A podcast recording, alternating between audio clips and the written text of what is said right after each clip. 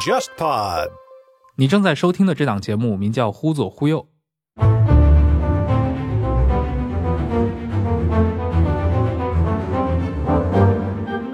这是一档兴趣广泛的文化沙龙类播客节目，试图为中文播客提供基于经验视角的话题和内容。欢迎你在微信或微博上搜索“忽左忽右”，你会看到一个名为“忽左忽右 Left Right” 的公众号。我会在每一期节目上线后，在公号上发布关于这期节目的延伸阅读材料，并与听众互动，期待你的参与。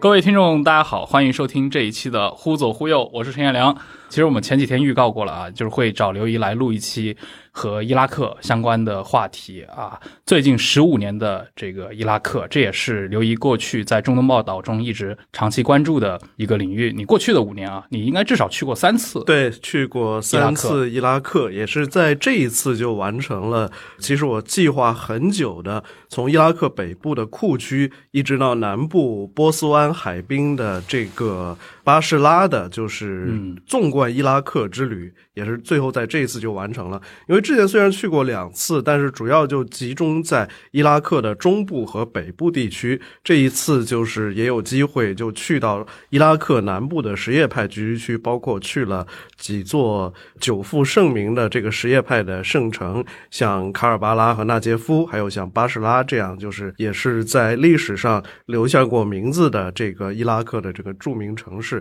加起来在伊拉克待了三个星期，也算是收获满满。嗯，我们上次其实前两期节目已经聊过了，你在黎巴嫩对吧？在贝鲁特参与重建对吧？为当地的这个就是消防站重建工作做一些体力上的刷墙，就是刷墙。对，在北京在自己家不干的事儿，都在黎巴嫩干了。对，但是在去到黎巴嫩之前，其实你是在呃在伊拉克待了很长时间，而且我记得就是在。当时九幺幺嘛，因为你应该是从夏天的时候就告诉我，嗯，你会在九幺幺当天在巴格达，在伊拉克的现场做一个直播，嗯，对，没错，这个后来直播做了吗？做了，因为其实就说，如果是按照我自己的这个想法，就是在九幺幺事件二十周年那一天，我应该在喀布尔做直播，但是就是因为今年夏天就是阿富汗发生政权更迭，然后九月份的时候，现在我已经确定了可以在哪儿拿到。塔利班政权的签证，但是九月份的时候就还没有确定，所以我说只能退而求其次。因为伊拉克虽然跟九幺幺事件没有关系，在但是在九幺幺事件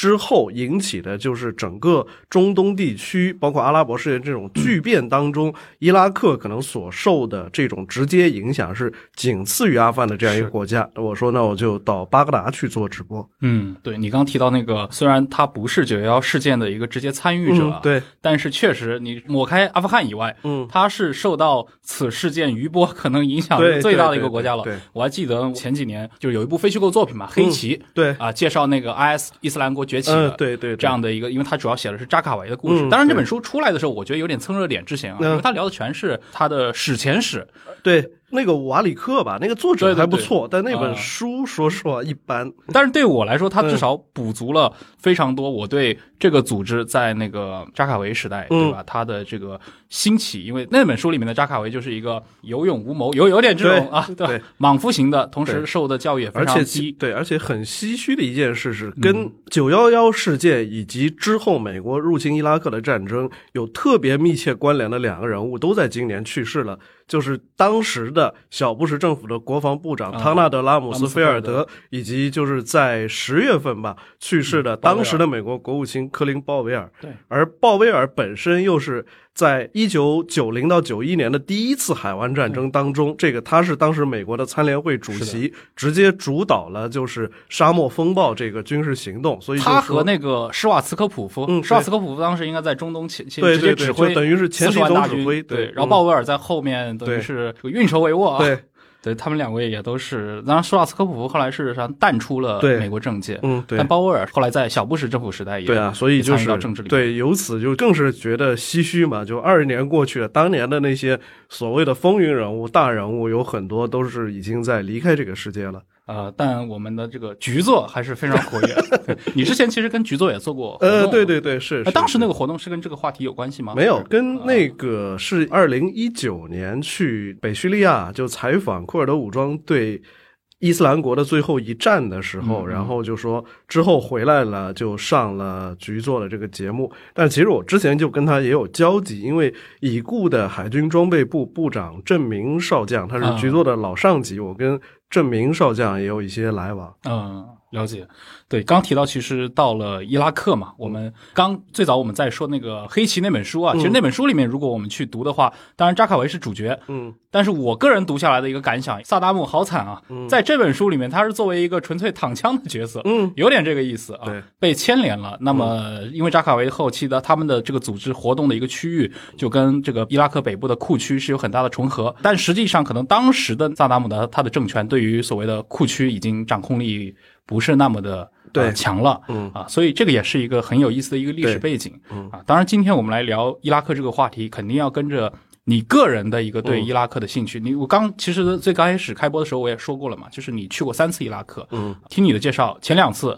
主要集中在北方，呃，对，中部和北部，中部和北部啊，所以这次是补齐了到南方一直到波斯湾这块对对对。路线，你本来是怎么去规划？就是从北部的库区到南方，你原来是指望这样的一个路线是以什么样的形式去推进、去建立你对它的一个考察的呢？呃，因为伊拉克本身就说，如果我们无论是从历史严格，还是说在这个伊拉克在实际上名义上说是一九三三年获得正式独立，实际上就说英国委任统治的开始，开始有伊拉克的这个地理和政治概现代伊拉克地理和政治概念的雏形，差不多就是一九二一年嘛。就我们在之前节目中聊阿拉伯民族主义百年回看当中聊到，就是一九二零年，然后是当时的这个叙利亚的阿拉。伯民族主义者，然后建立了叙利亚第一王国，然后把麦加的费萨尔亲王，然后这个把他拥戴为国王。但是这个王国仅仅存在几个月，因为英法意大利三国达成圣雷莫协议，然后。等于法国就把这个王国给摧毁了，但是英国就出于一方面在战时对于哈希姆家族有一个承诺，嗯，但是另一方面就是也是因为像这个格特鲁德贝尔、像这个托马斯爱德华劳伦斯这样一些中东事务专家对英国政府提出来说，如果要搞直接统治，要消耗大量的运营成本，然后还是最好由一个代理人去。解决这个问题，所以就一九二一年，实际上是被逐出大马士革的费萨尔亲王就来到了巴格达，然后就等于成为了由英国扶植的新的伊拉克王国的这个国王。但是实际上就说伊拉克的这种民族分布以及不同地区民族的这种政治倾向，比如说北方的这个库尔德人的聚居区，又比如说这个中部主要是以逊尼派为主，南部是以这个什叶派信众为主的这样一种结够，实际上在奥斯曼帝国统治时期，甚至更早的这种时间，比如说这个伊拉克南部的什叶派的圣城卡尔巴拉，差不多在公元六世纪、七世纪左右，就是伊斯兰教诞生的初期，就围绕着先知穆罕默德的这个继承者是谁的这个问题，就是以卡尔巴拉为中心的这样一批人，是拥戴穆罕默德的外孙侯赛因去反对当时的这个。阿拉伯沃玛亚王朝的这个穆阿维叶，所以就说等于从那个时代起，伊拉克的南部地区就一直是什叶派就发源在那儿，那就是什叶派的一个这个盘踞的一个重心。然后这个后来而到了奥斯曼帝国统治时代，又有了这个北部的库尔德人问题。所以就说其实它的三分的结构是。有一个历史传承，就相对比较明晰，而且每一个事实上是每一个地区的这种城市历史，还是说这个地区的这种人民，的确有着不同的这种风貌。我们之前就聊到过，就说某种意义上，今天的叙利亚是一个残缺的国家。嗯，叙利亚和黎巴嫩都是从大叙利亚的这种对文化和历史概念当中切割出来的一块儿。而伊拉克是一个人造概念，就一定程度上是把这种有着不同的历史和这种呃文化习俗的这种族群是重新组合进了一个国家里，所以它可能并不像中国一样，就说即使中国的话，我们可能大一统国家刨除掉很多民族或者说是地方习俗的这些方面，就一致性是更多的，但是可能在像伊拉克这种人造国家，然后。这种宗教文化历史对它的影响比现代国家要深的这种地方，其实是你不去看一看伊拉克这个三个不同的板块，一定程度上你对它的这种了解相对而言都是比较片面的。所以站在我的角度，我是觉得，虽然在巴格达也有这种什叶派聚居区，包括我在黎巴嫩、在叙利亚也有这种，无论是正统什叶派还是阿拉维派，就这种，但是我总觉得你不到伊拉克南部，尤其是。不到这些著名的圣城周边去看一看他们的这种人的整个生活状态和精神状态，你对于这个国家的认知和了解还是有残缺的。嗯，哎，我问你一个很直观的问题啊，嗯，我记得一六年的时候你在三联写过一篇文章的，那次是不是你第一次去伊拉克？对对对对对，二零一六年也是九月份。你那次其实我印象很深，就是你直接有一个非常直观的一个描述，自己去到的那个伊拉克啊。然后落地之后，其实遍地都是各种各样的可能隔离墙，隔离墙，对吧？铁栅栏，对，其实是一种钢筋混凝土的预制板，然后组成各种隔离墙和临时工事。这个点子是以色列人先想出来的，但是把这套东西沿用到伊拉克、到阿富汗，就这些东西是当时的美国的驻伊拉克行政长官保罗·布雷默先提出来的，所以这个东西也有一个就是花名，就叫布雷默墙。然后就说，当时我确实在二零一六年秋天第一次到伊拉克的时候，就直观的感受就是，你无论是开车还是走路，就说你在巴格达没有办法获得一个完整的视野，因为到处都是布雷默墙。而且那会儿是不是 IS 的整个的威胁在伊拉克是还还没被解除？对对对，我记得就是在二零一六年九月份，就我离开伊拉克的那一个星期，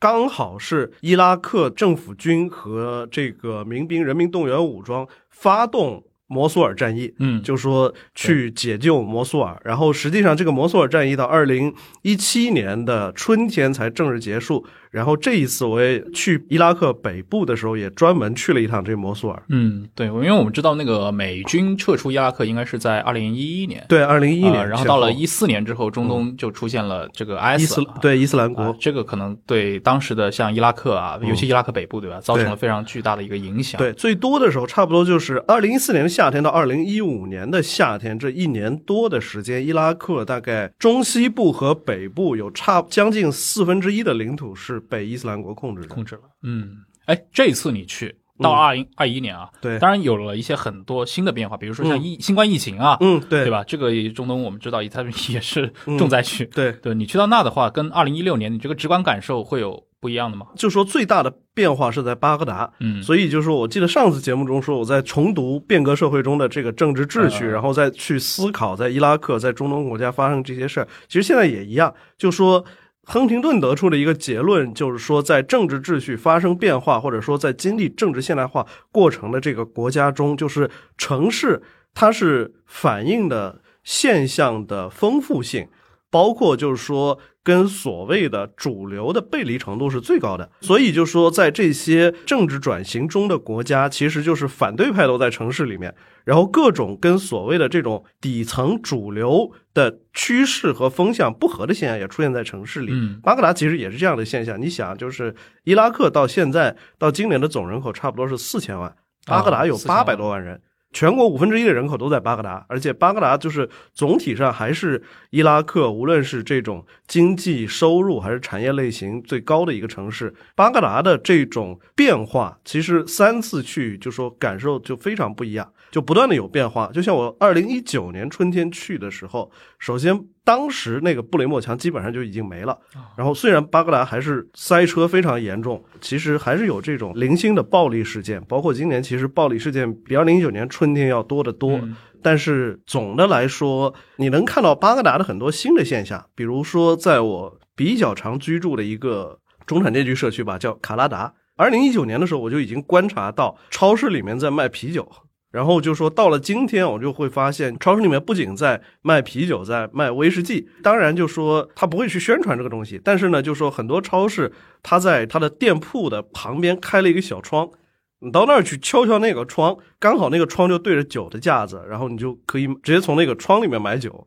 但是另一方面，跟二零一六年是相比，其实今天伊拉克的整个就业状况。还有包括中小企业的这种运行情况，比二零一六年的时候就差了。差这个也是跟油价和它的这种经济形势有直接关联的。但是你反过来讲，到了像摩苏尔这样的地方，尤其是摩苏尔的很多历史比较悠久的这种老的街区，带有这种文物色彩和性质的这种比较古老的街区，有很多我感觉它是二零一七年就已经被伊拉克军队解放了，但是感觉就是跟。刚打完仗，这个状况差不多。然后在摩苏尔还碰到了一个，就相当于当地有个自治组织，叫尼尼微省部落委员会。反正碰到这个委员会里边的一个委员，他不是，他是政府机构吗？不算是政府机构，算是一个民间自治机构，类似就是这个民选的基层议会。里边有一些这个部落的谢赫啊，这本地的清真寺的高级神职人员啊，这样一些就是地方乡绅的这么一个机构。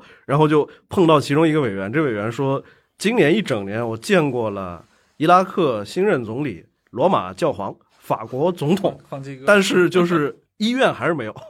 桥梁还是没有，下水道还是没人来修。非常魔幻啊！对对对，对你刚提到这事我突然想起来了，方基哥应该就是今年三月份，今年对，今年春天的时候去到了伊拉克。反正我在那感觉就是我我在路上，我跟李亚男两个人开玩笑。首先，因为教皇去到那儿的时候，就是去了伊拉克的七个城市，除了巴格达之外，还有南部的这个乌尔。乌尔就是传说中亚伯拉罕出生的一个地方。然后我那个刚好我在去巴士拉的路上也到乌尔去逛了一下。然后那天五十度，反正 就在五十度。沙漠里面，反正有那个当时留下的这些神庙这些东西，反正在那儿的感觉。到了这儿，我唯一的心得就是教皇身体可真好。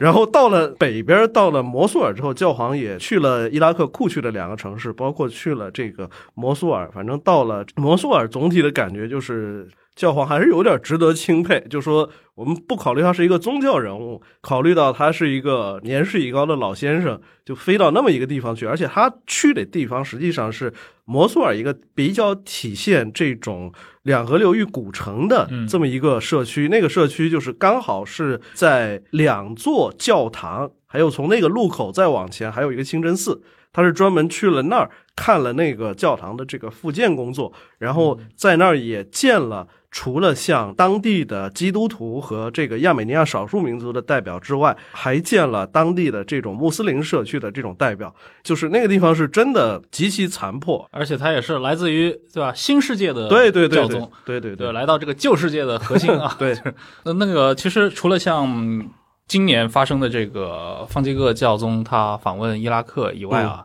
其实像我们国内啊提起伊拉克，包括提起叙利亚，包括像阿富汗这样的一个地方，我记得你以前有个类比嘛，就是你认为这三个。国家或者三个社会现在经历的这个阶段，恰好应对了一个政府崩溃或者说失去社会的三个阶段。对，像叙利亚，它可能是乱了十年，对吧？伊拉克乱了二十年，对。阿富汗是更绝了，就是四十年，基本上就是一两代人都在里面成长。你认为这个是三个阶段？但是从我们的角度啊，就是比如说从国内的一一些听众也好，读者也好，嗯，那么。阿富汗的整个的重建，或者它的政治秩序也好，社会秩序的重建，在今天看来，因为有了这种政权的更迭嘛，或者很多人会认为这是一个属于失败的案例了。嗯啊，那么对于叙利亚来说呢，它可能还在这个进程当中。那么对于伊拉克，我不知道你怎么去评价，因为可能对于很多中国人啊，稍微关心一点中东世界，会觉得这三个地名对他来说意味着一样的。对，就我脑补的画面都是那种残垣断壁，到处都是那种，比如说自杀式爆炸，或者说当地民众很深的反美情绪，经济建设也一塌糊涂，嗯，对吧？这可能就是一个很笼统的观感。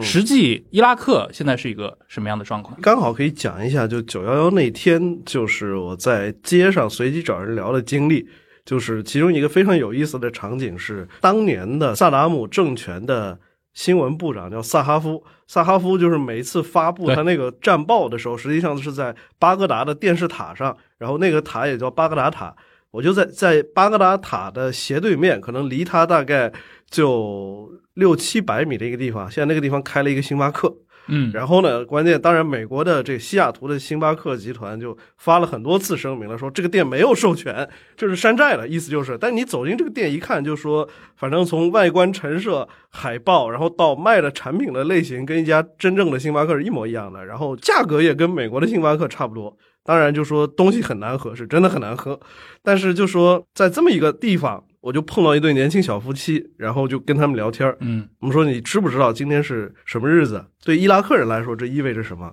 结果这俩小夫妻就给出我非常惊人的回答。他们说就知道啊，这九幺幺嘛。但他说我们觉着这个事件对美国人的影响比对我们的影响要大得多。就是美国人现在还在受这个东西的困扰啊，但对我们来说，就是我们现在状况当然也不好，但是就萨达姆时期过去那些事儿翻篇了。嗯，我们现在面临的是别的一些问题，包括那天还找了在巴格达这些市场，还有这个大街上随机找了一些人在那儿这个聊了一下，反正给出的答案就是都很相近，就是他们认为对今天的伊拉克人，尤其是像巴格达就是这种市民阶层人来说，美国是一个过去式的话题了。或者说，因为今年是十月十号就伊拉克大选，我差不多就是在大选前两三周就待在伊拉克嘛，然后就感觉在今年的大选当中。什么人还在谈美国这个话题？除了伊朗支持的那个民兵以及他们的这个政治集团法塔赫联盟，也就是征服联盟，除了征服联盟还在拿美国人说事儿，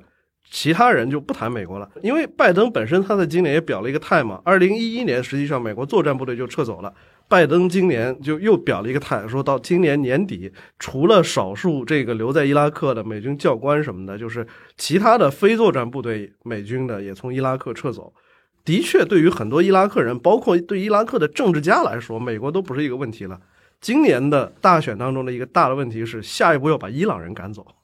对，所以这也是今天的伊拉克这种可能争议最大的这种话题是怎么处理跟伊朗的关系，而不是说怎么处理跟美国的关系。对，所以就说在今天的伊拉克比较让人印象深刻的这种冲突的信息，就是我就记得我从。巴格达机场一出来，去年一月三号凌晨嘛，就是伊朗革命卫队的那个将军苏莱曼尼，跟伊拉克的这个民兵组织人民动员武装的副总指挥莫汉迪斯，就是在从离开航站楼之后，坐着越野车往机场外面开的时候，就是被美军的无人机发射地狱火导弹给击毁在那儿了。然后今年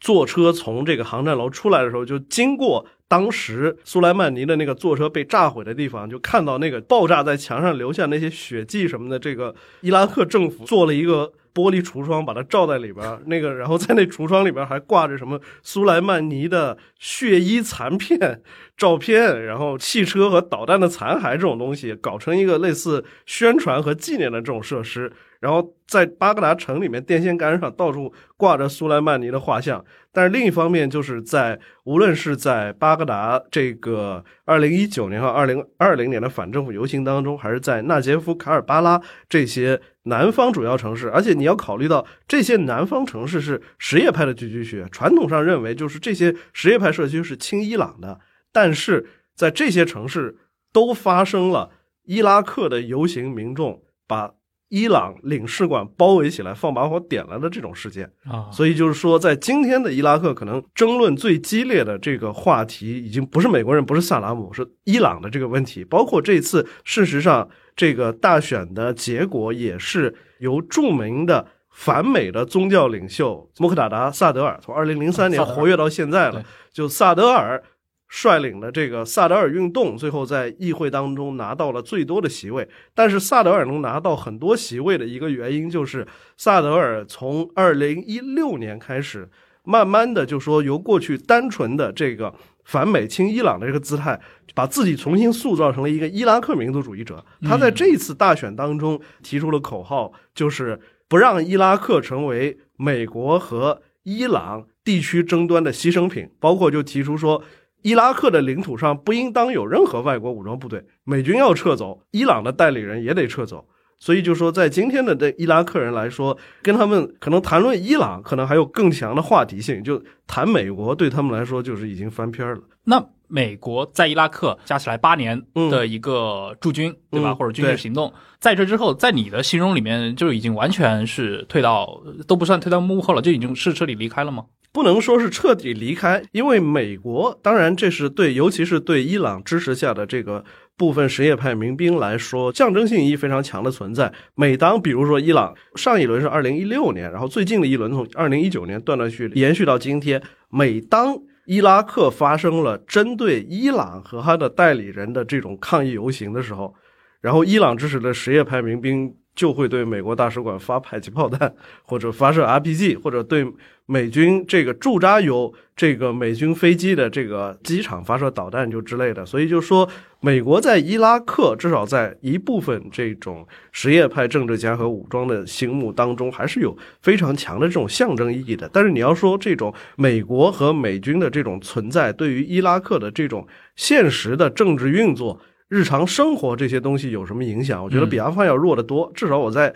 喀布尔的时候，三次去喀布尔，每次都听到喀布尔上空美军直升机二十四小时巡逻，然后在喀布尔那个挺有名的，很多记者都会提到，就喀布尔的近郊的山上挂着一个就是美军观测用的悬空气球嘛。然后这个也是象征意义非常强的事件。但是在伊拉克就没有，就有一些这种美军的单位，比如说他们是。保卫美国大使馆的就这些，但是都在绿区里边，甚至于都不在绿区的街上巡逻，就在美国大使馆那个院子里面，你在外面也看不到。所以就说，对于伊拉克人的这种日常生活，包括伊拉克的国内政治运作的这种直接影响，就是如果你对伊拉克不是很了解的话，你基本上感知不到。这个可能跟过去可能国内对伊拉克现代的一个境况的想象还是非常不一样的啊！你能说一说吗？就是你到伊拉克现在接触到的，因为我想你接触到很多人，真的就是新一代的伊拉克人，对吧？尤其像我们在国内，包括我们团队里面，对吧？也有一些零零后啊，包括很多实习生都是这种。你想，一个伊拉克零零后，他可能真的就是在后萨达姆时代，嗯。成长起来的人，对对吧？你跟他们有实际的接触吗？有，或者说我们一直以来，不光是对伊拉克吧，就是我们对于这种很多国家和地区的人，尤其是这种冲突地区的人，就是我们有一个作为外来者，或者说是作为不熟悉他的人，就是说建构起的一个想象，我们就觉得，在一个宏大的历史世界现场的人，一定要演的特别投入。或者说，我知道这个这很重要，这是我们二十一世纪最重要的一个事儿。这是这个国家在过去一百年里，就是说，在全球主流媒体的关注下，出现频率最高的一个时段啊！我要投入的去感知、去表现，没有这回事儿。首先就说，我是觉得，尤其是对于个体来说，就是个体对于所谓这种历史的洪流这种东西，就是你很多时候你置身。事中的话，就说你没有概念，这个事儿太大了。就像我说，我作为一个记者，你不能指望说，当我还在这个事事件进行中，说我还在这个时代中的时候，你让我跑到现场就能写出一个战争与和平那种东西，或者说我我现在要写关于一个伊拉克的这个东西，我一定得从这个。萨达姆坐在办公室里，然后谁跑过来告诉他说美国人来了，就非得这么写，就不可能的。因为就说，无论是我作为一个观察和记录者的个体，还是作为一个亲历者的个体，你直接能获得的这种信息，相对而言都是片面和有限的。嗯，就像我们，我仔细想想，就说，无论是在中国历史，还是说在世界历史的某些重大时刻。你不知道你身在重大时刻啊，包括你有个误判啊，你也不知道，谁也不知道叙利亚内战爆发的那一天，谁也不知道这个仗打了十年还没有真正意义上结束。另外就是，还是那个尤金·罗根教授在那个《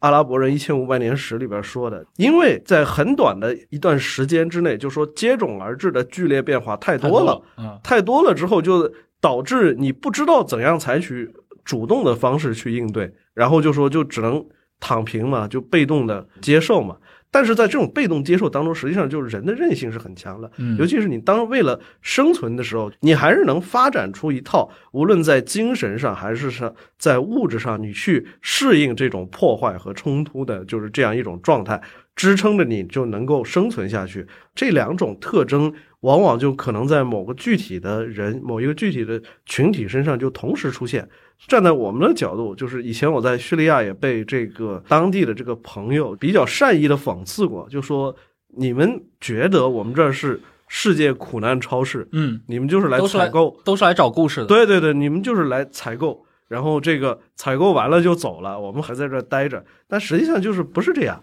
包括就是说，很多时候，因为他们身处这种现场嘛，尤其是他们很多人也没有办法逃离那个地方，就不是说这个我买张票我就能跑到哪儿去，就没有办法逃离，没有办法逃离了之后，他慢慢的去适应，适应了之后，包括会发展出这个属于他的一套这种规则。可能伊拉克人就觉得很冷漠嘛，这就是他们的日常生活。就很像这个土著对待人类学家的那种方式啊，对都是每当人类学家要上岛的时候，就把家里什么电视机、冰箱都藏起来，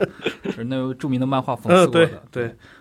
就是你在阿富汗，比如说我们之前其实聊到过，在阿富汗也好，在叙利亚也好，比如说你在阿富汗，你其实你是找了一些近五十年来影响过阿富汗历史进程的这些希克马蒂尔也好，或者说马苏德也好，对吧？嗯他们的一些关联人士，他们的侄子、他们的弟弟，嗯对吧？你和这些塑造了现代阿富汗的这群人直接进行了一些交谈，嗯或，者采访到他们。你在伊拉克的话，有试图去寻找类似的一些角色吗？有零零散散的也找到了一些，就是跟我在阿富汗的这种核心采访对象比较类似的这种人。比如说，二零一六年我当时是见了几位伊拉克的，可能就是副部级和司长级的官员，包括还见到了当时萨达姆时期复兴党革命军事委员会有一位副主席叫萨利赫。然后他当时是也在美军的扑克牌通缉令里边，然后我嗯当时就说请了他的侄子来当我的 fixer，然后我们还这个他现在聊了一下在干嘛？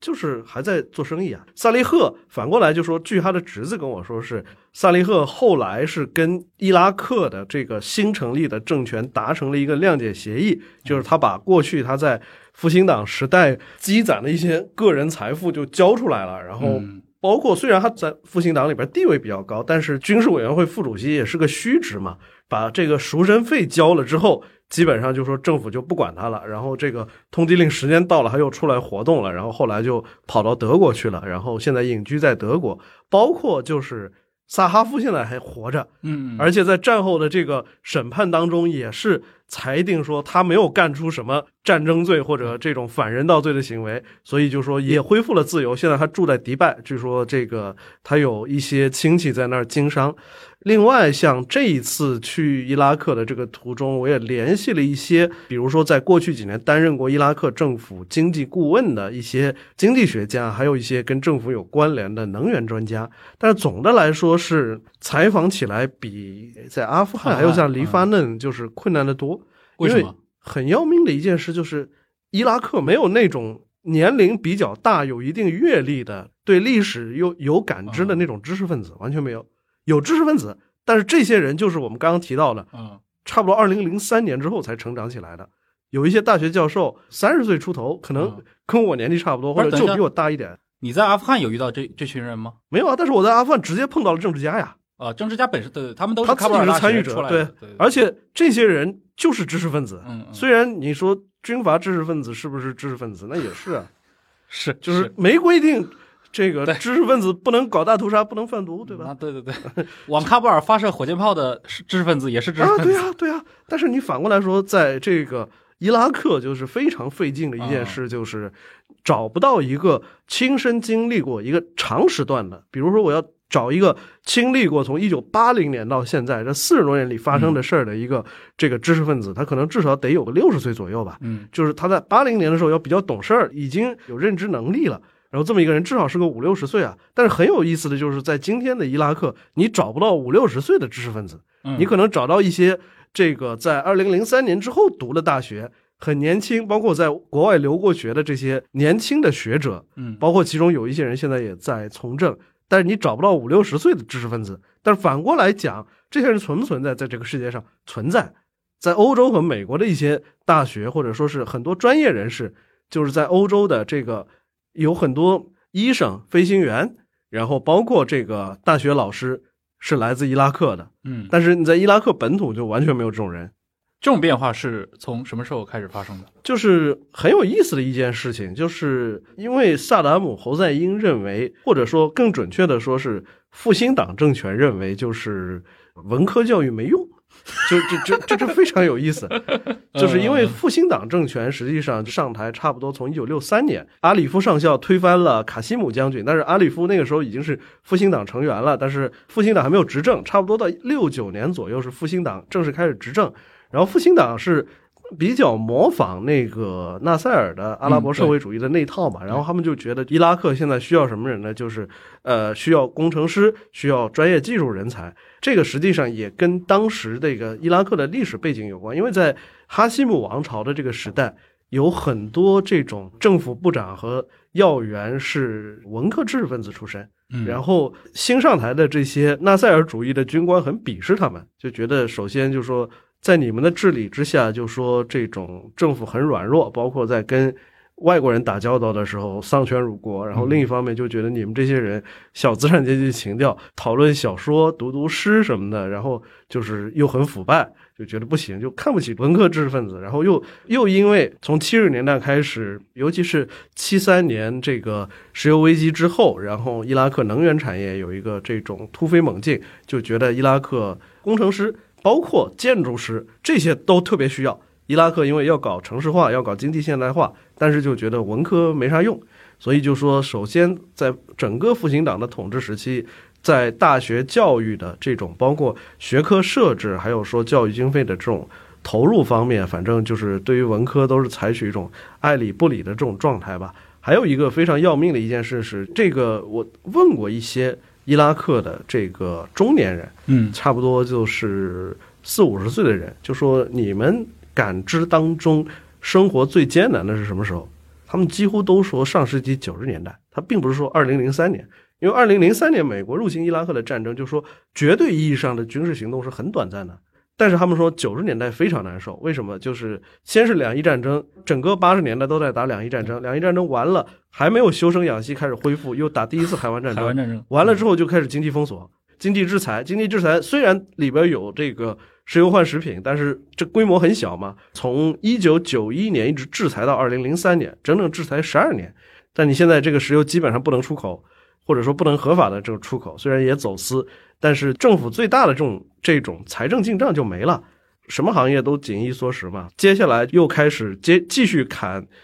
这个大学的专业，然后几乎就是把把文科专业直接就砍没了，因为确实就是。工科专业都不剩下多少了，文科就更加砍的直接就没了。所以我记得二零一六年，我当时拜访伊拉克国家博物馆的代理馆长的时候，他就说：“他说现在就是在伊拉克参与这种呃被盗文物的追回和修复工作的，就是几乎都是外国人。他说，就美国人、意大利人、日本人也有。他说，就是我们本国培自主培养的。”最后一批考古学的博士，好像我印象里在一九八五年还是什么时候？他说，所以现在就说本地人能够参，他说本地人就是只能当勤杂工，嗯，就是然后我们现在还说，你现在开始从头培养，可能也得再过十几年才能看到效果。而伊拉克过去仅有的那些专业人士，大学教授，好一点的律师。然后就说这个作家等等，就这些人差不多就在九十年代这个制裁的十二年当中，有门路的都往外跑，都在往外跑。我哪怕不去美国和欧洲，我去阿联酋，我哪怕去个黎巴嫩，也比留在伊拉克强呀。所以就说基本上是各显神通，就都跑了。跑了之后就导致出现一个知识分子的断层。在我的感知当中，就说伊拉克。没有那种特别理想的学者或者好的观察家作为采访对象，就是经济学家有一些还不错，尤其是研究能源问题的。就是当然，我们只能跟他们讨论专业问题，因为他们可能前前后后所有的政府都需要经济顾问，都需要能源专家嘛。对他们来说，生活就几十年以来受的这种影响就不是特别大。但是你要找到一个好一点的、有阅历的这种中年知识分子来谈谈。他对于伊拉克这段现代历史的看法就是不好找。嗯，对。哎，但我注意到，就是其实你之前的很多报道里面一直观察的啊，也是提到过，现在的这个整个的伊拉克的整个的经济，刨除掉这个疫情的因素以外，嗯，也在发生一些很结构性的困顿。我们上一期其实聊了黎巴嫩的情况，嗯，黎巴嫩简直就进入了一种很奇怪的整个国家被一些 NGO 某种程度上接管的一个状态。伊拉克是个什么样的情况？它的这个经济问题主要来自于哪里呢？伊拉克也是很怪异的一个情形，就是。伊拉克这么多年以来，哪怕是从美国入侵到新的政权建立起来之后，伊拉克的私营经济始终非常凋敝。伊拉克有个非常奇特的模式，这种奇特的模式在海湾的这些产油国当中，可能都是以它最为特立独行。就是首先，伊拉克只有一家石油公司，就是伊拉克国家石油公司，它是由伊拉克石油部直属。这个所有的，包括就是说，在伊拉克，哪怕有外国能源公司在投资，但是没有任何这种外商独资企业。你所有的这个要进入伊拉克能源市场的无论是中国、美国、俄罗斯、荷兰的这些企业，嗯你都得跟伊拉克国家石油公司设立合资企业。然后伊拉克，我印象里最低要占股百分之四十，而且就说他在董事会里边代表他派出的监事，包括就说用工里边他的本地人的这种比例都有非常严苛的规定。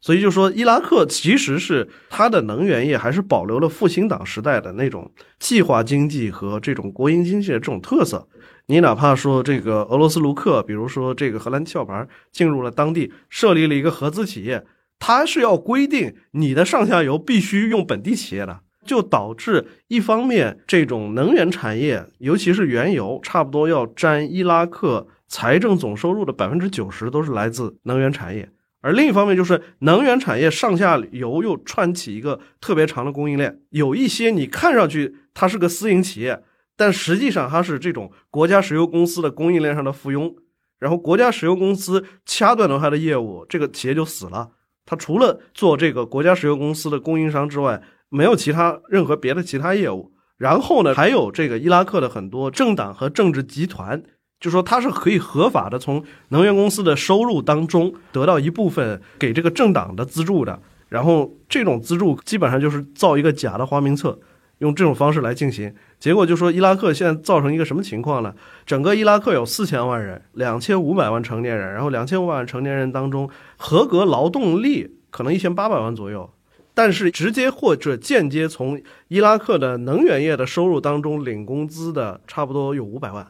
劳动力市场的三分之一都从石油公司那直接或间接的领钱，他这个财政应该是满足不了的吧？伊拉克的财政支出的最大一块是什么？嗯，就是给公务员还有给能源系统这些登记在册的这些人发工资。所以我采访了一位这个叫 N D One 的经济顾问，他曾经给前总理阿巴斯当过经济顾问。这位巴格达的经济学家，他说我算了一算，伊拉克。基本上，全球油价只有当每一桶高于五十六美元的时候，伊拉克才能保证财政不赤字。嗯，只要一低于这个数字，立马就开始亏损。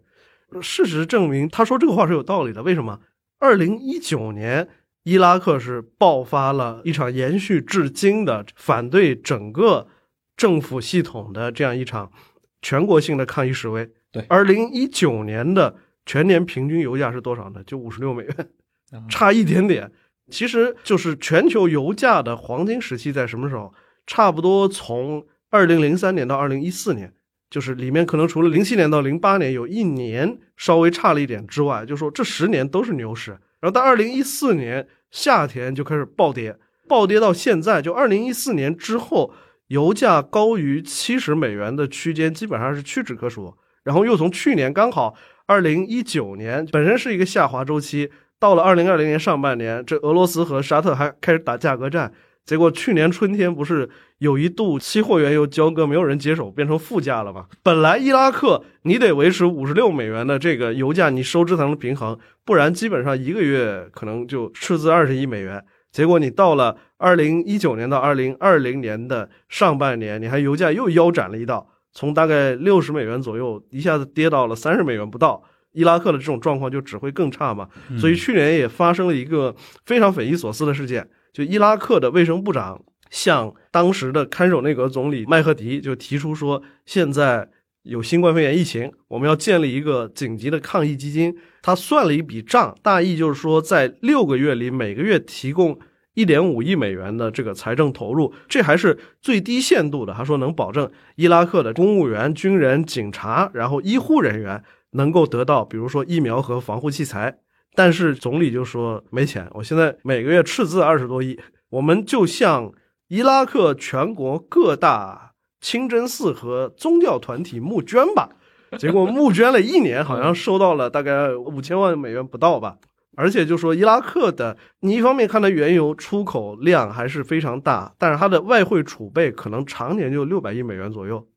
如果按照去年一整年，就是每个月赤字二十亿美元，就跟三十个月就消耗完了，这还不算这种非经常性的这种应急支出。所以就说这个国家的这种经济状况，包括它的这种产业结构，还是非常畸形的。听起来这个整个的情况比黎巴嫩看上去还是要好很多。嗯。啊，至少它是这全球第四大产油国嘛。对。啊，我记得你以前啊，就是在自己的对于伊那个伊拉克的稿件里面，其实也提到过，嗯，说到那个其实从萨达姆时代，尤其是萨达姆的政权复复兴党政权崩溃以后，嗯。其实伊拉克整个的一个它的社会形态或者说它地方政治的形态，嗯，有一个严重的往部落化对。的方向上去退化的这样的一个趋势。对，这个其实我们在之前聊像阿富汗也好，聊那个叙利亚也好，都提到过这样的一个状态。我想说，就是你这次去到伊拉克的话，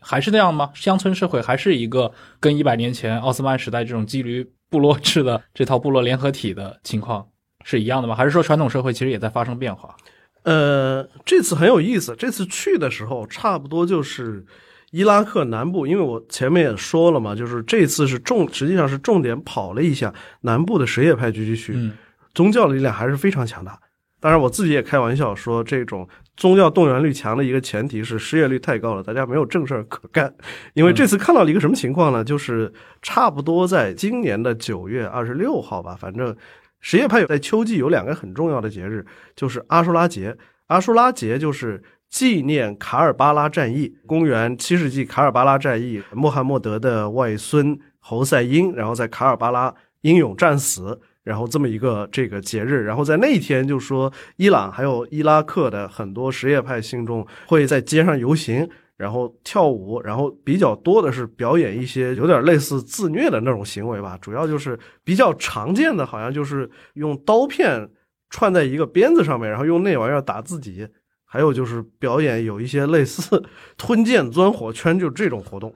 他的意思就是说。因为我们的这个祖先和领袖侯赛因在这一天蒙受了痛苦，这我们也要有肉体痛苦才能纪念他。然后就是阿舒拉节有这么一个盛大的游行，然后在阿舒拉节之后的四十天就叫四十日节。你作为一个什叶派的信众，你要干一个什么事儿呢？我要走路走到卡尔巴拉去，也就是侯赛因战死以及被安葬的地方，去朝拜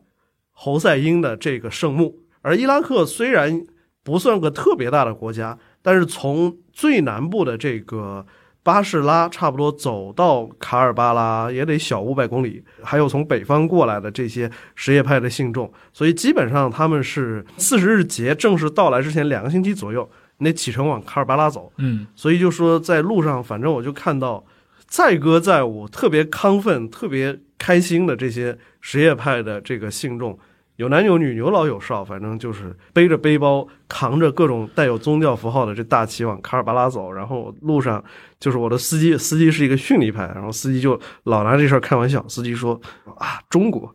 手机、飞机、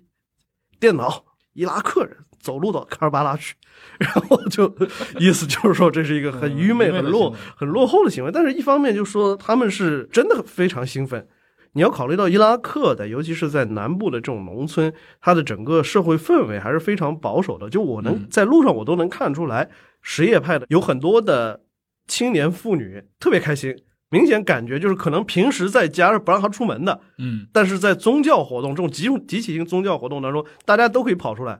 可以玩，然后可以跟朋友结伴在大街上走，也没有人说你。然后反正就是说，就是有这样一种氛围，我感觉对他们来说，就是宗教节日，尤其是这种集体性的宗教节日，某种意义上是个放松。嗯，还有一点就是这个比较有意思的是，就是你还是能看出一定程度上什叶派还是有种不安全感，哪怕就是说到了今天，什叶派现在占伊拉克总人口的将近百分之四十，差不多是这么多了。大概一千六百万，四千万伊拉克人中有一千六百万，逊尼派可能是一千万不到。就说包括现在什叶派的这种政党、军事力量，就是基本上在伊拉克国内是占一个优势地位的，但是他们还是需要用宗教节日等等，就是这种模式来完成一个凝聚力的展示，这种民间动员，他们还是要这么干。二零一一年左右吧，就说当时美国在伊拉克的这个大使叫瑞安·克罗克。在那个 National Interest 那杂志上写了一篇文章，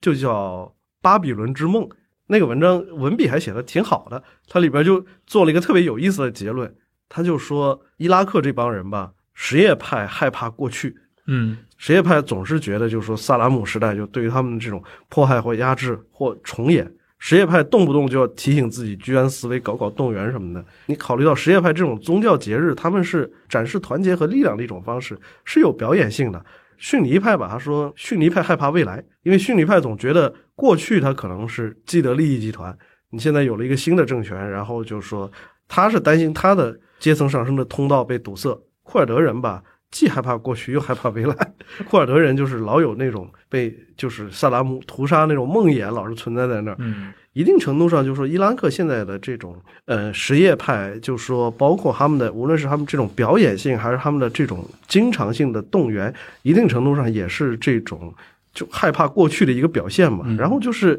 宗教活动，很大程度上是规模都是挺吓人的。看了一下伊拉克那个卡尔巴拉省他们自己统计的数据。在新冠肺炎疫情开始之前，每年参加四十日节的总人数一千七百到两千万人次。我操，上千万人！今年，嗯，都已经受新冠肺炎疫情影响了，还有一千万，还有一千万人次。而且我就一路上看，就是没人戴口罩，所以就说在伊拉克人又有一个传闻，说就说伊拉克的所有什叶派。都会在四十日节那天实现群体免疫，连时间都是一模一样的，因为那天大家都跑到卡尔巴拉去了。嗯，这基本上就是什叶派，基本上全员出动了，要参与这个活动。对啊，就刚你其实也一直在提萨达姆侯赛因嘛，萨达姆家族，比如说美伊战争的时候，对吧？他最著名的是他的那两个儿子啊，乌代和库塞。对，那除此以外，我们知道他们的这个家族体系是非常庞大的。今天的伊拉克社会，他们这个家族像正常家族一样回归了伊拉克社会吗？没有。当然，就是说，在萨达姆的出生地，就是提克里特东南部的这个奥贾村，有很多他的同一个部落的远亲。但是说萨达姆的直系亲属，就我所知是萨达姆好像有一个私生子，这个私生子是很早就跟着他当时的一个情人就出走到国外了。包括就是说，美国中央情报局有一个以前的高级分析员叫约翰尼克松。然后这个人参与过对萨达姆的审讯，然后后来还出了一本书。很有意思的是，我看到在伊拉克有很多书店卖这本书，就叫《审讯萨达姆》。他在那本书里也提到了，就说美国其实掌握了萨达姆，就说还有一个活着的私生子的这种信息。而且告诉了这个萨达姆，然后萨达姆也默认，就说这个孩子现在跟着他的母亲早就逃亡到国外去了，就置身事外了。但除此之外，就说他的两个，我印象里萨达姆他曾经处死过他的两个女婿嘛，然后他的那两个女儿，我印象里现在也可能也是在阿联酋或者别的国家。所以整个现在伊拉克对于现代伊拉克来说，萨达姆这一页已经完全翻篇了。嗯，对。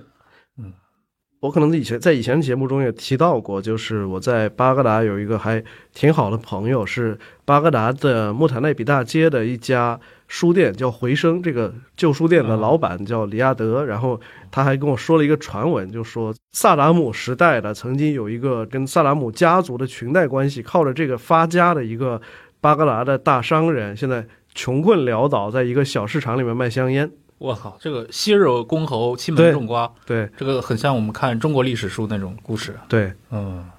哎，你这个书店老板朋友，嗯，就是你你你们是怎么认识的？他他他属于你说那类的中年知识分子吗？他可能不能称为知识分子，但是他是确实一个很有阅历、很有情怀的这么一个人。就二零一六年，我第一次去伊拉克的时候，当时就是想去看看著名的穆塔奈比大街嘛，因为穆塔奈比大街曾经有中东的查令十字街之称，被认为是中东非常发达的一个二手书交易中心。但是我当时去了一看了一下，第一反应就是说很失望，因为后来才知道，是因为在二零一一年到二零一五年之间，那个地方发生过两次自杀式炸弹袭击。导致客流量大减，有一些担忧安全问题的这个老板就把自己的门市租出去或者卖掉了，导致那个地方总体上非常萧条。但是很有意思，就是我当时经过了一个，其实他的店不是开在穆塔奈比大街那条街上，是跟穆塔奈比大街相交的一条更宽的街道，叫拉希德大街，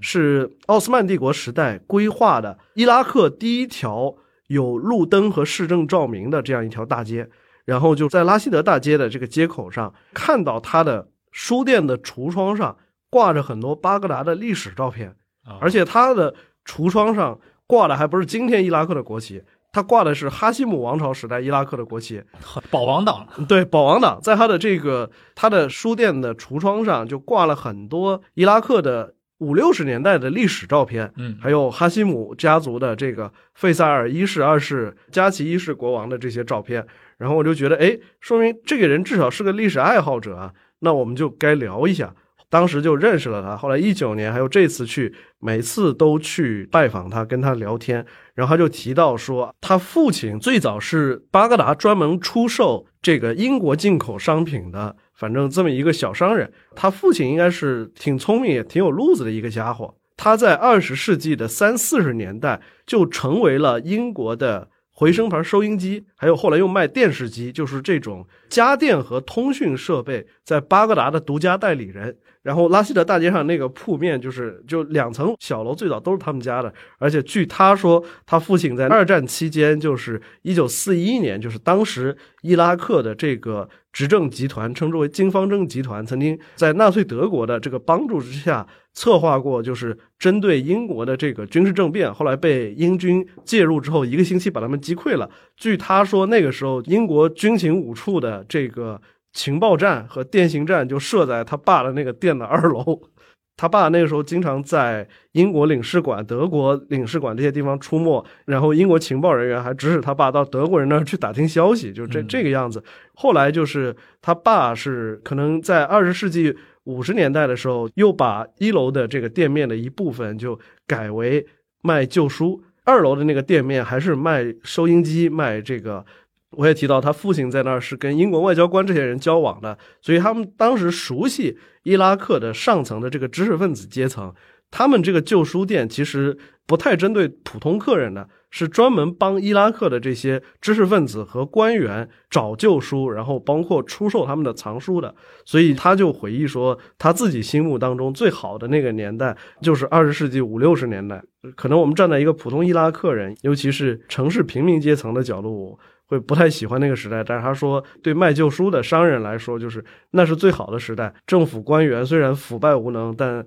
都是高级知识分子，然后每天下了班就。坐着汽车就到这个书店来跟老板聊聊，然后问问最近有什么书，有什么诗集。然后旁边还有一个非常古老的卖果汁、卖饮料的小店，一八九几年建立的。然后在那儿买果汁喝，然后跟他们这些人聊天。之后，其实他这个店就是在复兴党政权上台之后，尤其是这种随着知识分子群体的这种消亡，他的生意是越来越差。但是他还提到，就说。二十世纪九十年代经济制裁时期，大量知识分子出走。他说，很多人这个藏书是带不走的，嗯，除非是文物级的东西，否则就是带不走的。然后那些就拜托他出售这个，然后他就那一阶段基本上就说，从那个时候开始就说这个慢慢的、慢慢的，就说九十年代靠着帮这些出走的知识分子卖掉这些人的藏书，可能生意还可以。然后到了二零零三年之后，生意就是。彻底的跌到了谷底。他说，知识分子能走的都走了，有藏书的那些人都卖掉了。第二就是说，因为他自己一向出售的是一些这种啊文学、历史、艺术方面的，就是这些书。他说，就是在今天的伊拉克，尤其伊拉克年轻人当中。爱读这些东西的越来越少了。嗯，到了今天，就说他其实除了开书店之外，他还在那个火车站的一个办公室还兼任一个行政的职务。他每个星期还要到那儿去上两天班。嗯然后，但是他的这种讲述里面，就给我的感觉，首先就是你会看到，在这种冲突和战争当中，文明是最先被消灭而最晚被恢复的一个东西。就是从伊拉克的知识分子这个群体的。这种逐渐消亡到今天已经过去三四十年了，没有任何恢复的这种趋势。然后我其实我跟他聊了几次，我有种很奇怪的感觉，就是我觉得其实他对我的描述里面也不百分之一百是事实，其中有一些东西是寄托着他的想象的，因为其实他也没有满六十岁。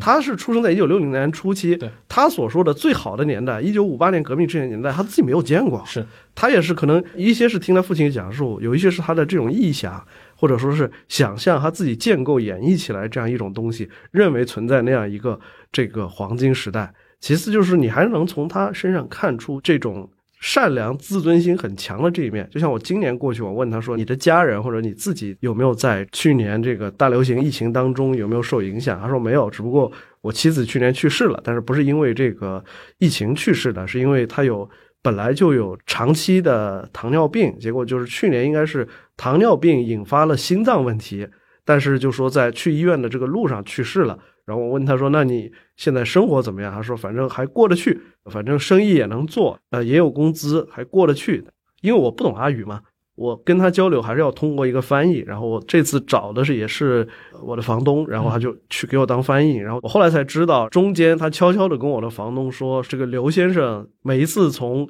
中国这么远跑到这儿来，都要来看我。”我应该请他吃一顿饭。实际上，他给我打电话的时候也说的是，你可以到我店里来坐坐，我请你吃饭。但是他说，这个我最近就是真的太穷了，就是我觉得我可能带的钱都付不起这顿饭钱。但是我实际上没有让他付钱，最后还是我自己把账结了。其实也不是很贵的一一笔钱，可能相当于人民币一百多块吧。然后他还是觉得特别不好意思。后来就是因为他看到我很喜欢一本，就是英国出版的，其实是一九三零年代英国摄影师拍摄的这个伊拉克的照片集。后来他就把这个照片集送给我了。当然，等我离开巴格达的时候，就是我后来还是让我的房东去给他送了一点钱。但是你从他身上，反正你也能看出伊拉克的所谓的就是有教养的这个阶层，自尊心非常强，包括就是对于自己的这种。啊，生活方式和文化非常自豪的这个一面。嗯，对，我觉得你刚刚说的那句啊，就是在这种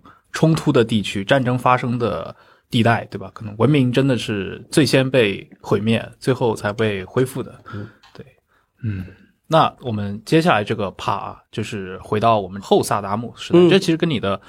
工作这块对，其实关联的更深一点，因为你也一直在关注。呃，伊拉克就今天的这个伊拉克的现在的这个政治环境当中的这几支势力，对吧？你比如说，我们提到了后萨达姆时代，像那个马利基，嗯，对，这样的一些人，他可能有的可能至今仍然活跃在伊拉克的政坛里面。对，就目前这个东西，对于因为中国人一般他不会去关注伊拉克的现实政治，嗯，做一个简单的介绍。今天伊拉克这种理论上。它的国内政治是根据二零零五年制定的这部宪法来进行操作的，但是实际上宪法里面是它不像黎巴嫩那样，在民族宪章或者说是这个台夫协议里边就明文规定说哪个职务要由哪个派别来担任，比例是多少多少。伊拉克这个宪法里面什么都没写，但是基本上从二零零五年、二零零六年开始，形成了一些约定俗成的惯例，比如说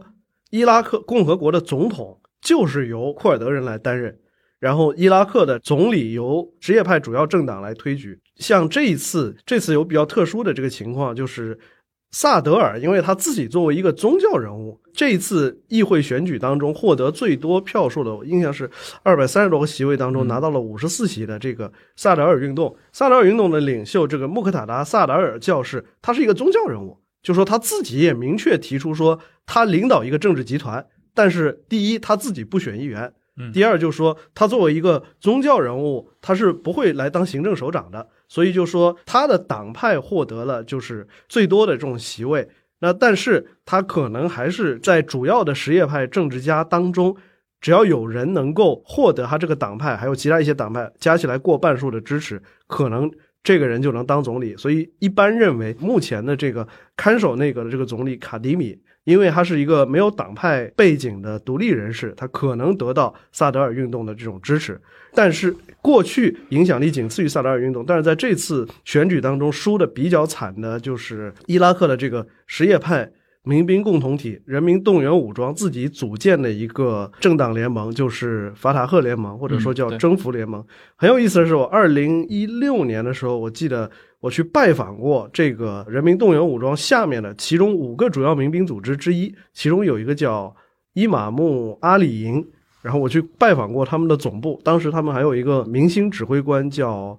阿布阿兹雷尔，然后也在那儿跟我见了一次面。阿布阿兹雷尔在当时很出名的一个重要原因是他自己在 YouTube 上上传了一个视频，是他在。摩苏尔附近就是跟伊斯兰国作战的一个前线，拿着把刀在割一个死了的伊斯兰国士兵的头，然后就被英美媒体注意到，起了一个绰号嘛，就是叫 Killer Angel，杀戮天使。然后我当时还见了一面这个家伙，然后当时我就问他，我当时很直白的质疑这个问题，我说你们这个什叶派的民兵组织，其实就是在二零一四年的时候，伊斯兰国节节推进的时候，当时因为伊拉克的这种政府军一溃千里，所以马利基还有他之后的这个阿巴迪总理，其实是央求伊拉克的宗教领袖大阿亚图拉西斯塔尼就发出一个对什叶派信众的训令，叫什么呢？叫自给自足的圣战。什么意思呢？就是说我可以自己去找钱建立一个民兵武装，去参加对伊斯兰国的战争。政府也承认我这个民兵是合法的。所以就是在二零一四年的这个训令发布之后，实际上就是伊朗直接资助了很多伊拉克的什叶派民兵组织，而且就说也被伊拉克政府承认为合法。现在在这个人民动员武装下面的几股主要势力，都是在当时得到伊朗的财政资助成长起来的，而且。他们的士兵的工资非常高。我当时二零一六年的时候，我问的时候，他们说一个月的基本工资大概在一千两百到一千五百美元，这么高。到今天还有，今天基本上不打仗了，嗯，一个月还有八百美元。哇，这放到中国来的话，都已经算是对啊。而且就是说，你要是战死了，家属一次性，我印象里还能领到几万美元的抚恤金。然后就说还给你孩子提供教育经费，直到十八岁。我听到这种数字，我就觉得就说我就有个特别不好的感觉，什么感觉呢？我说如果我们把这个士兵看成一种就业的话，这是一种就是技能需求很低，然而收入又很高的职业。这种职业如果你要是干惯了，然后一夜之间通知你这个职业没了，你一定会去找新工作。你的工作就是找仗打。对，所以我当时反正感觉就是说。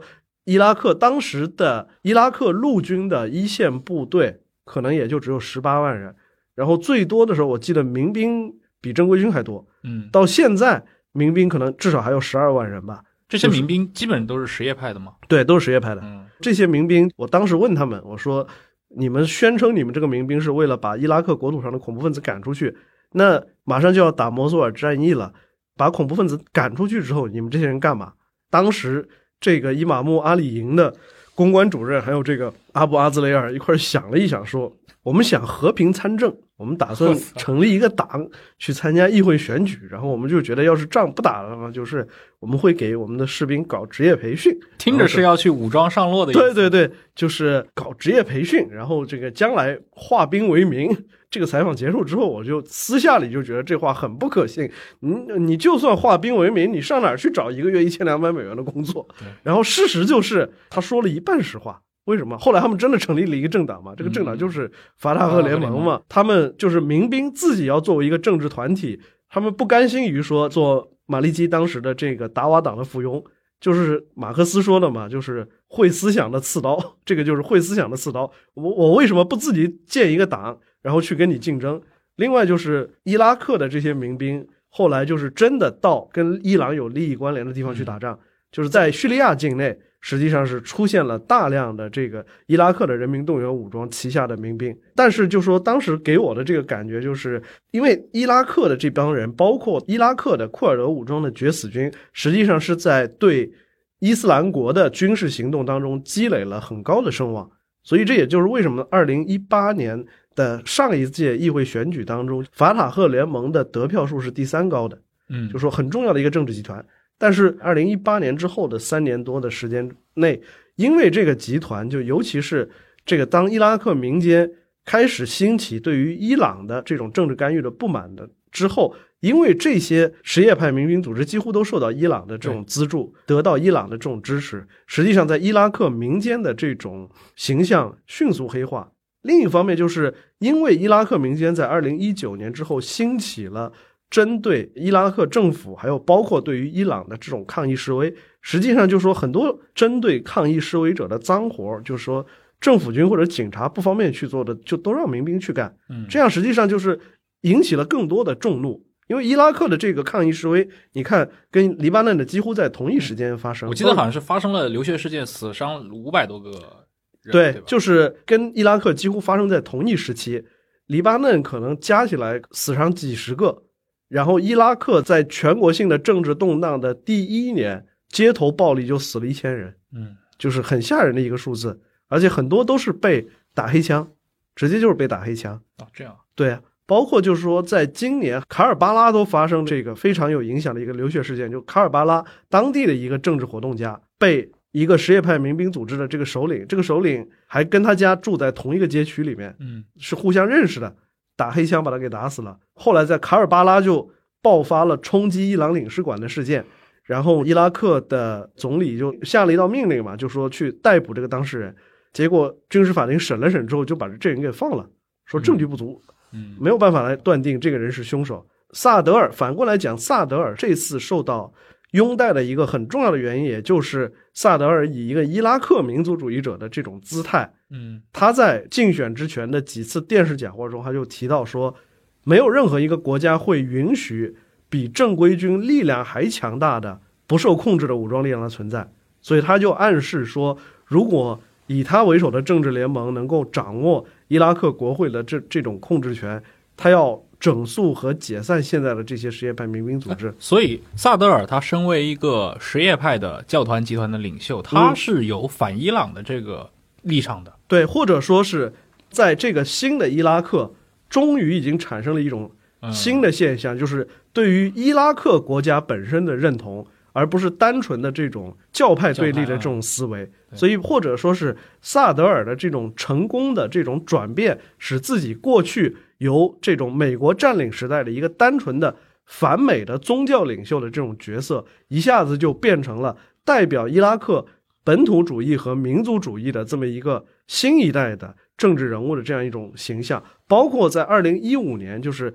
当时萨德尔运动是跟无神论的伊拉克共产党联手。结成了一个议会里面的政团联盟，包括在街头发起反对当时的伊拉克政府的这样一些政治活动。嗯，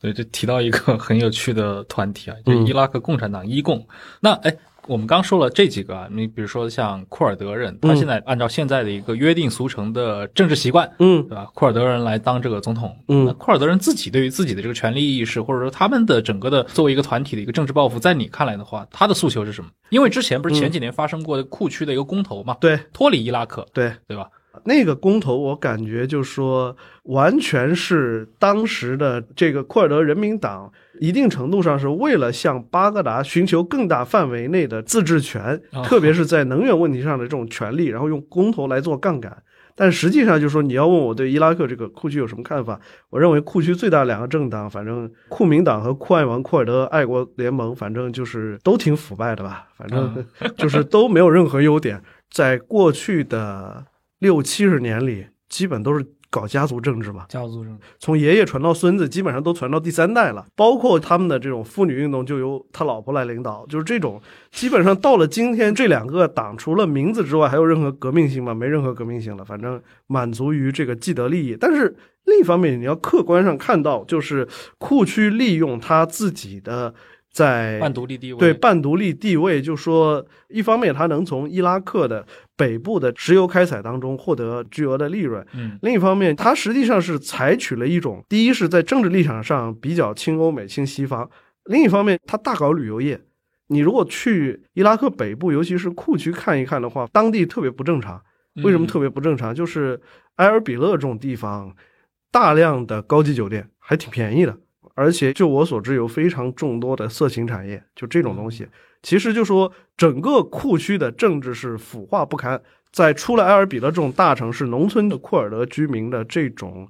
生活状况也非常差，极其贫穷。嗯，但是另一方面，库区跟伊拉克中央政府一样，财政严重赤字，不知道他把钱花到哪儿去了。但是他的确在这种欧美人的心目当中形象非常正面。对我跑到阿尔比勒去，我看有这么多很便宜的、很好的酒店、酒吧、红灯区。然后包括，其实库区政府是开辟了一条专门面向那种户外爱好者的那种徒步路线，这个路线性价比非常高，在美国和欧洲的旅行爱好者当中都非常出名，所以有很多就是专门跑到伊拉克北方去徒步。对，而且就说伊拉克北方库区就有很多国际航班，另外就是说北方政府它可以发独立的签证，而且这种签证的发放对于这种欧美国家申根区都是非常宽松的。我如果是一个美国人，我虽然可能就是我到伊拉克南方去比较麻烦，现在也不麻烦了，但是到北方库区去，过去是更加方便的，而且那什么都有，所以就是给我的感觉，至少是对于伊拉克库区这两个主要大党的领导人来说，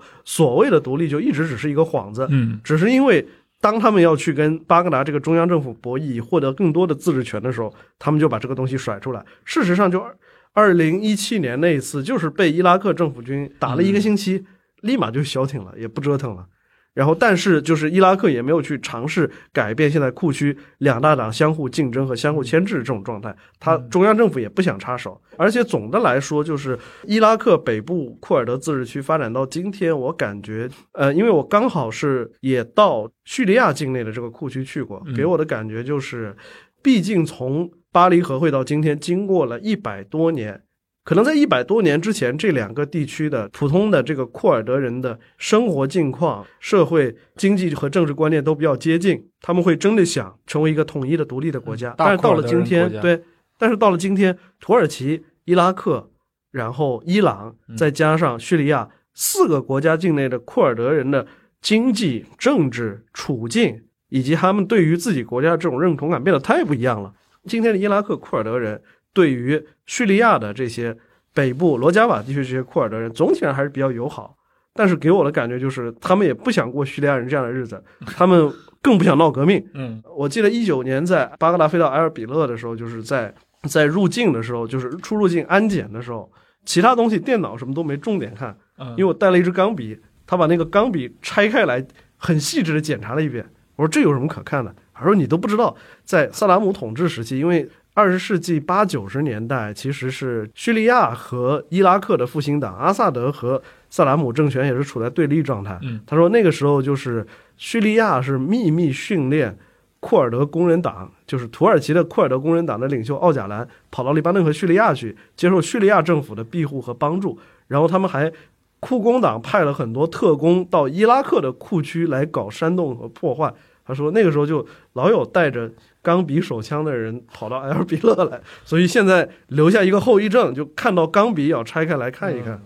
所以就说你反过来讲，你你能想象这样的人说支持土耳其的库尔德工人党的革命吗？他也不可能啊。这个历史毕竟一百年拉的时间太长了。对，这四个地区，对吧？所以一个大库尔德人国家现在可以说是不是这个伊拉克境内的这个库区这些政治团体对这个事情已经是最不感冒的了。对。包括就是我在叙利亚看到的，就是普通的这些本地库尔德人，尤其是农民，他们对于土耳其的库尔德工人党要搞革命也没有什么概念啊。包括我是觉得库工党在那搞的很多东西，就说跟当地完全脱节的嘛。你们天天开会讨论什么是好的社会主义，然后这个小孩老没有小学上，你也不想着这个给小孩建个小学。然后我问他们说：“哎，有什么能帮上你们忙的？”我想的是说：“哎。”你们缺什么物资？我可以想想办法。结果叙利亚这个罗加瓦政权人说啊，希望中国外交承认我们，这 这我也帮不上忙啊。或者说你一下子就把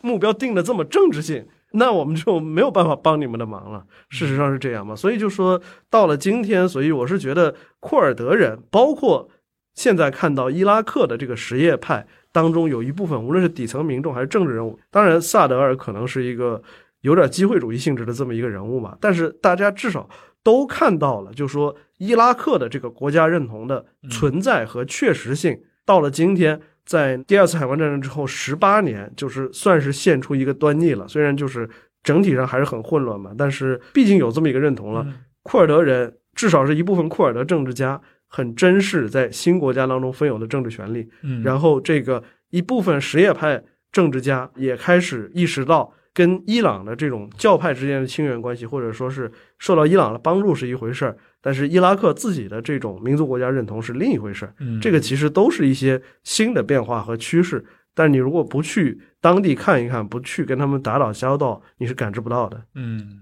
啊，很有意思。我们那个今天居然一次聊了这么久啊，全程我觉得聊的信息密度还是非常高。那要不可以让我们的听众来和呃刘宇老师进行一些。交流有哪些想跟刘姨聊一聊的，或者说问一问刘姨的？有一个听众提问啊，他说就是想问一下你，我就我相信你在伊拉克也可能真的遇到过别人会这么问你啊，嗯，就他们看伊拉克人当地人是怎么看待，比如中国公司主导的接手了，包括像那个阿哈达布啊，然后像那个鲁梅拉等几个大油田的开采的，当地的民众对于中国公司的印象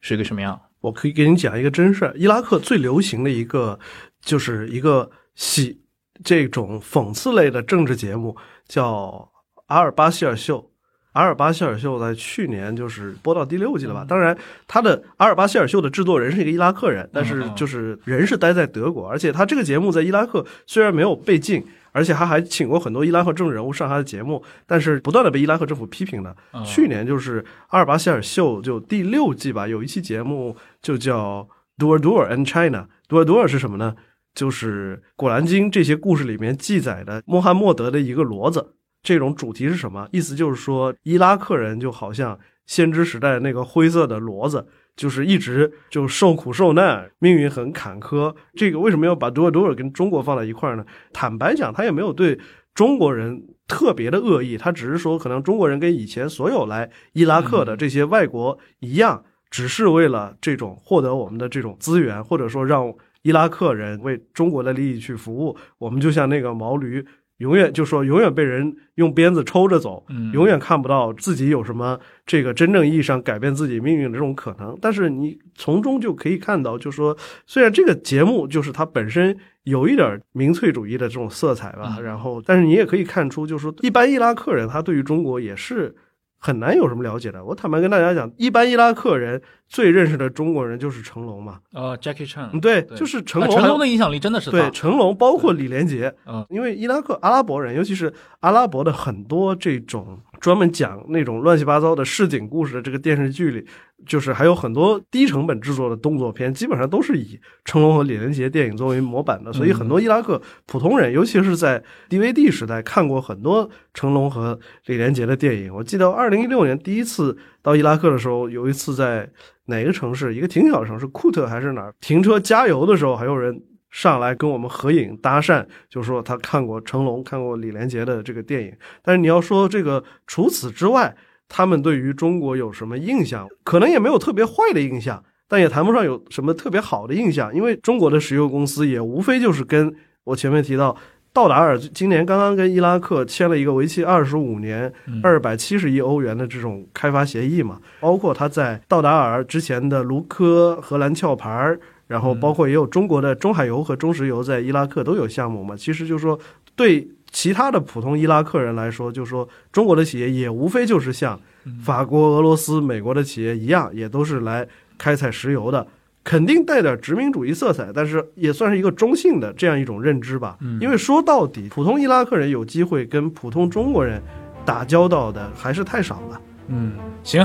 那我们今天也就聊到这儿吧。对，然后时间也。不早了，然后也感谢各位啊，拜拜，大家再见。